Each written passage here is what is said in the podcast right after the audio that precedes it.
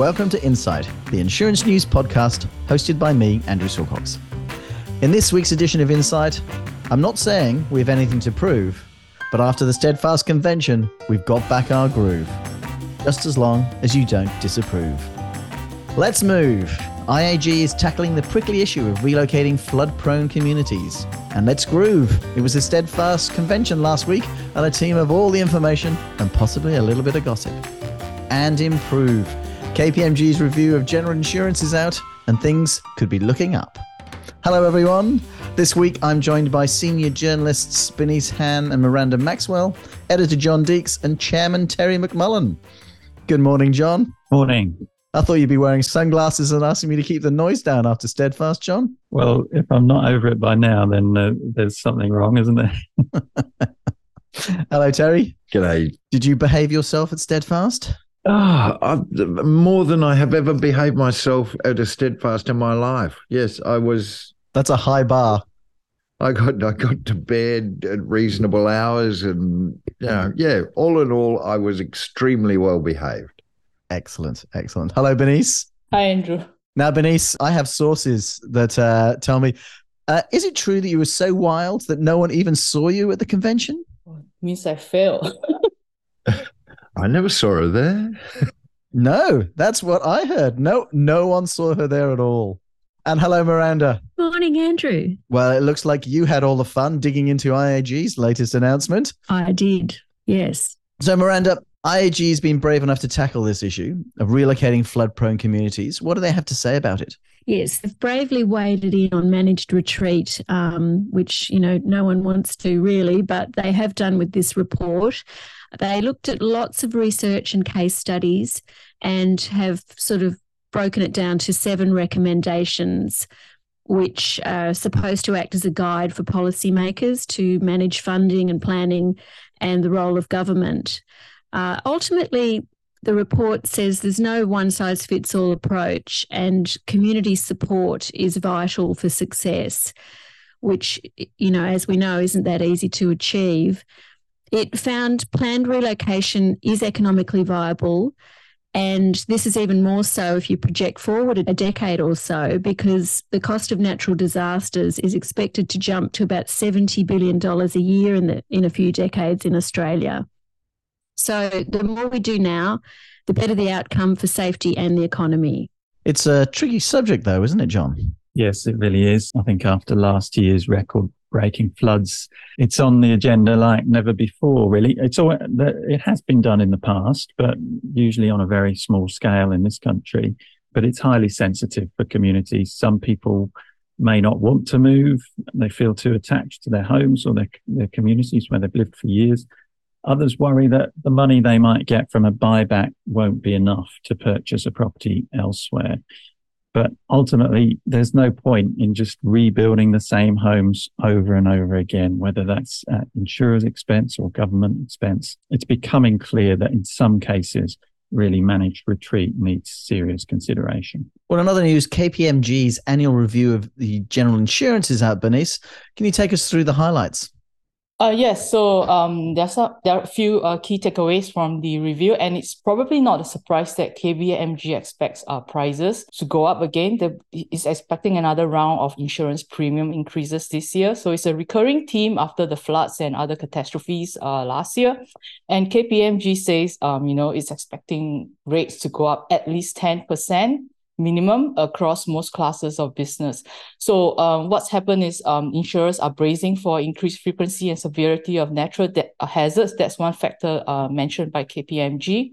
And then at the same time, we've also had supply chain issues and uh, inflation. They're all adding to the price pressure. And then in- reinsurance costs have gone up too for insurers. So they're feeling the squeeze, the KPMG review says. So, um, but then the good news is last year, the industry booked its best profit since 2018. Uh, insurance profit came in at about um, 59 billion. So that's uh, 42% better than 2021. And of course, the increase was driven by higher rates. But as KPMG notes, uh, insurers are looking to push through with more increases this year because reinsurance costs are rising much faster and higher than GWP has risen over the same period. Another 10% on premiums, Terry. Will we see premiums ever fall again? That's the, the $64 question. I don't think we're ever going to see premiums as low as they have been in the past. And there's lots of reasons for that. Technology has made us a lot more efficient at measuring risk. We've seen the scale of some of potential uh, climate change related uh, catastrophes. We've got tougher boards of directors with the insurance companies who are basically keeping everybody's competitive instincts at bay. And there is a need to bolster their own reserves after some pretty miserable years. These are the sort of things that'll keep rates higher. Plus, I guess, inflation, high materials costs, etc. Uh, oh, and reinsurance. Let's never forget reinsurance. In the past, we, we've seen insurers engaging in marketing battles based around premiums as soon as the cycle started turning up. And I can see it happening again, Andrew, with, personal lines in the distant future if insurers decide to compete for customers again.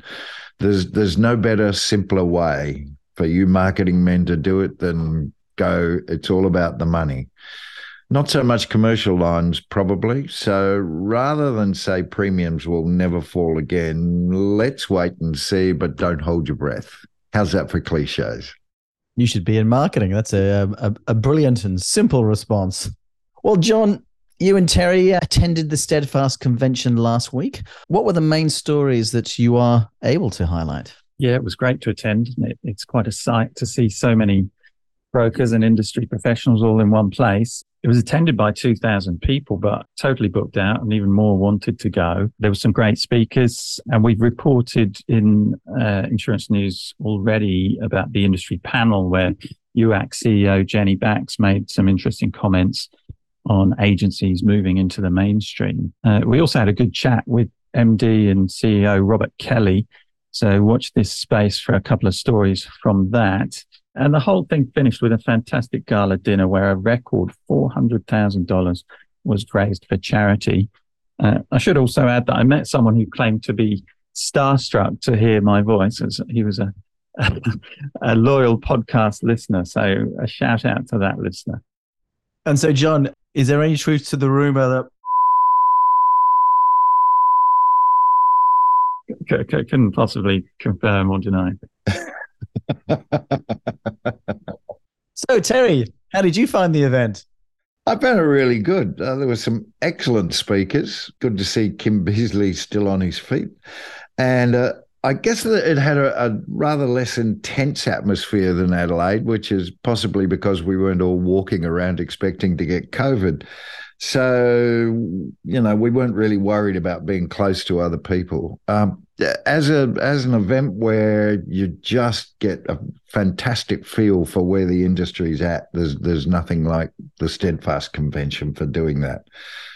Uh, but it's difficult to find venues for what was it, John? 1,400, 1,600 people? Yeah, 2,000 in total, I think. But yeah, 1,600 going to the different event. Yeah. Uh, so, I mean, it, all those associated hangers on, etc., getting them together really went pretty well. But dealing with large groups is, is obviously going to keep Steadfast confined to the big cities for its conventions, which, which is not a big deal. But the, the shorter format they adopted this year worked really well. And it was just such a pleasure to really spend some real quality time with brokers usually in a bar, but that's beside the point. Well, Bernice, another home building company has gone under. What does this mean for insurance?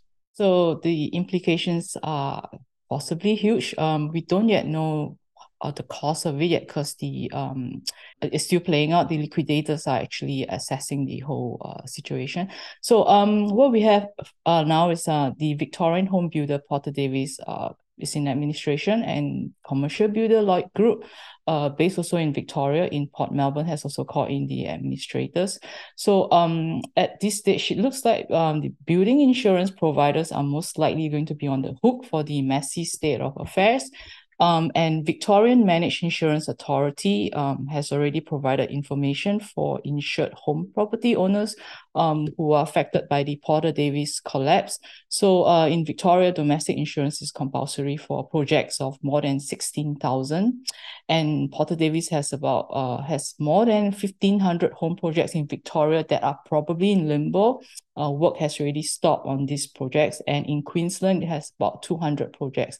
And before it went bust, um, Porter Davis signed 779 contracts where building has yet to commence.